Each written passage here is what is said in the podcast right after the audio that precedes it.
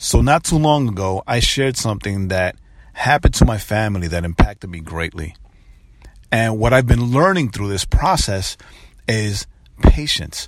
Not patience on the day to day, but patiently waiting on God to do His will over my want.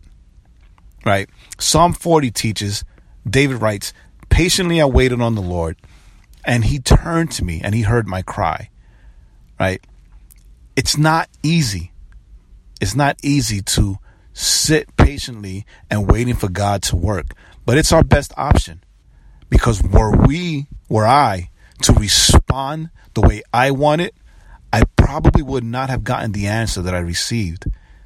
And my faith in God and my trust in Him would not have grown as much as it has.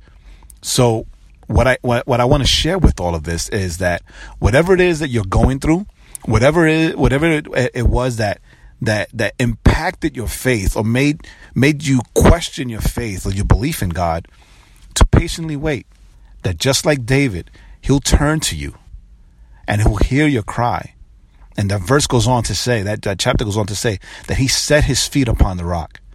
So not only will God stop and turn to you and hear your cry, but he'll set you upon a firm foundation, which is the trust in him that he'll take care of you and he'll do what you need done only if we patiently wait and trust in him. This is Pastor Jay, and thank you for giving me 90 seconds of your time.